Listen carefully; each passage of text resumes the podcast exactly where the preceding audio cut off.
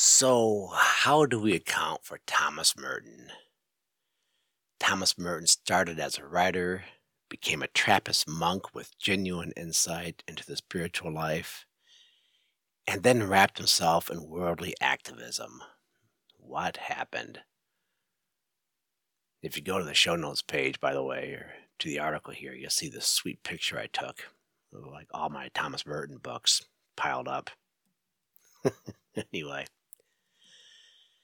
On December 10th, 1941, a young Ivy League graduate arrived at the Abbey of Gethsemani, a Trappist monastery in the heart of Kentucky's Bourbon country, where monks take a vow of silence. In 1948, that monk, Thomas Merton, published The Seven Storey Mountain. It was hugely successful. At times during 1948, an unprecedented 10,000 orders came in every day Millions of copies were sold. Merton was a pop culture celebrity, but he remained a monk in Kentucky. But not an obedient one. He became critical, finding faults with everything at the monastery, from its numbers to its methods of sustaining itself financially to its abbot. He increasingly agitated for a hermitage, a space where he could live and write separated from the rest of the monastic community. He thought about he thought about moving out out of Gethsemani altogether, excuse me, possibly moving out west, which by the way is what Holden Caulfield dreamed of doing in Catcher in the Rye, and there are definitely parallels there, but that's not the point of today's podcast. Merton also got caught up in the counterculture of the 1960s, seeing himself tied to the hippie movement by a bond of sympathy and understanding. A young correspondent aptly referred to Merton as the quote, hippie hermit, unquote. Merton was such a big fan of Bob Dylan's that, when the elderly philosopher Jacques Maritain visited him at his hermitage, Merton, to Maritain's exasperation, wasted precious time playing a Bob Dylan record in hopes that Maritain would agree that Dylan was a great artist. Merton also acquired a girlfriend. He overindulged in alcohol. He became a political activist, a social advocate of, of various 1960s activist movements, such as, excuse me here, such as the Vietnam War protests, the nuclear disarmament movement, the civil rights movement, Heck, he even toyed with the idea of taking pills to make himself look black, like the author John Howard Griffin had done. The book that Griffin wrote was uh, uh, Black Like Me. Um, he became caught up in the early environmental movement triggered by Rachel Carson's Silent Spring, the war on poverty, the Catholic Church reform movements leading up to Vatican II, and even efforts to unionize the Catholic Church's priests. He at one time wrote that America is a totalitarian society in which freedom is pure illusion, teaching that white America was engaged in an oppressive war against all non whites and regretting that he had earlier become a naturalized citizen. What the freak happened? no one really knows. Biographer Michael Mott, uh, The Seven Mountains of Thomas Merton, seems to attribute it to Merton's rebellious nature. Others say he simply marched to the tune of a different drummer. I have a different theory. Merton was, I believe, a Gnostic. In his early adult years, he partially embraced ancient Gnosticism. In his later years, he became a modern Gnostic. Existence is tension.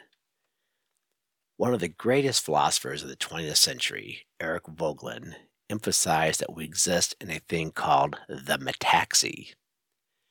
It's an in between area between transcendence, like the heavens or spiritual realm, you might think of it, and immanence. That's I M M A N E N C E, or the earthy or bodily. So transcendent and earth. We exist between those two. This reality results in tension. We are pulled up and we are pulled down. The tension isn't pleasant, especially for those who really feel the, the transcendent pull. Everyone, after all, feels the immanent pull.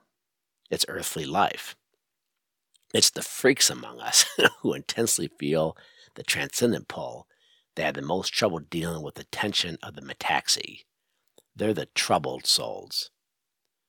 The freaks who deal with it well are the sages and saints. They live in harmony within both realities. The freaks who deal with it poorly are the drunks and outcasts. They deal with the tension by trying to lop off one side of reality. Picture a person being tortured by being stretched between two poles, his wrists tied to ropes and pulled in opposite directions. The torture abruptly ends if you cut if excuse me, if you cut the rope to one of the poles. The freaks who deal with their acutely felt tension poorly try to cut the rope to one of the poles.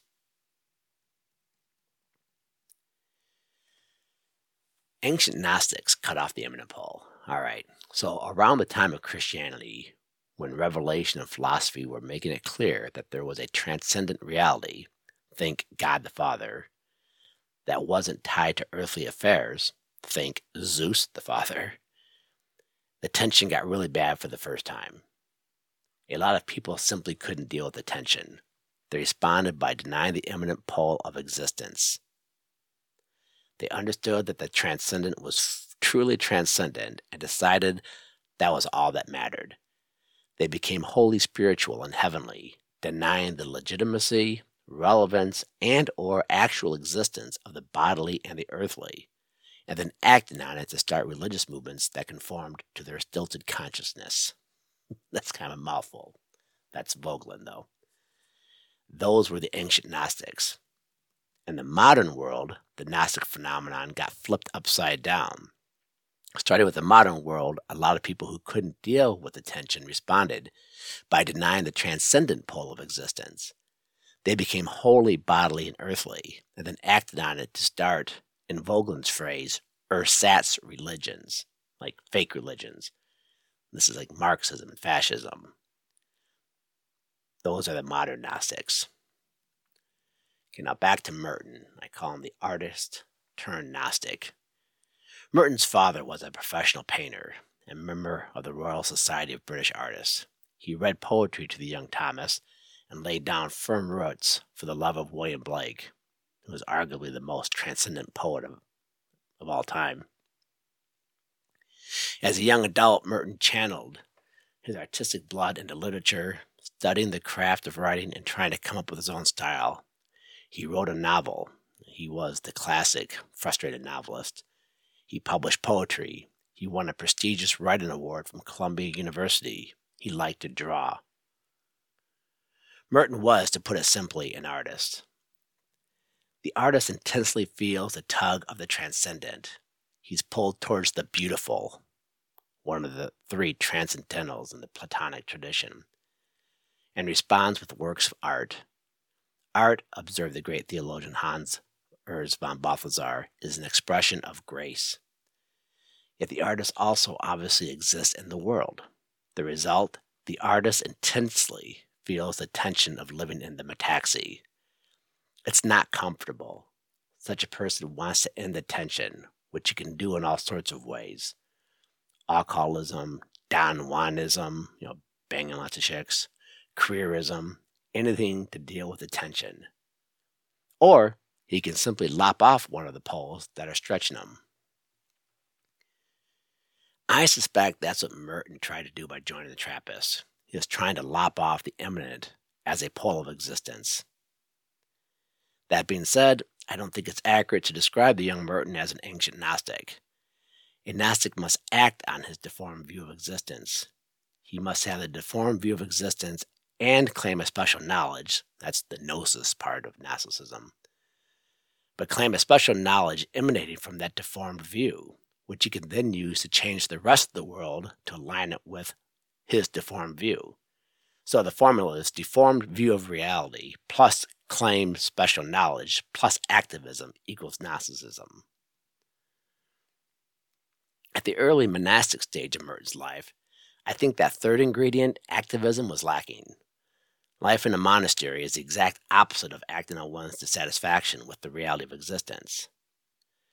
But it is still an act to lop off, or at least greatly quell, the pressure of the immanent pole, or the earthly pole.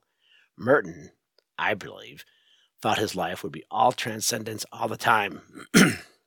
he then got frustrated as a monk when the immanent, in particular his abbot, who he, he always fought with, still made worldly demands on him. So he was still dissatisfied. Plus, he started feeling the incredibly strong pull of the earthly or immanent due to his fame.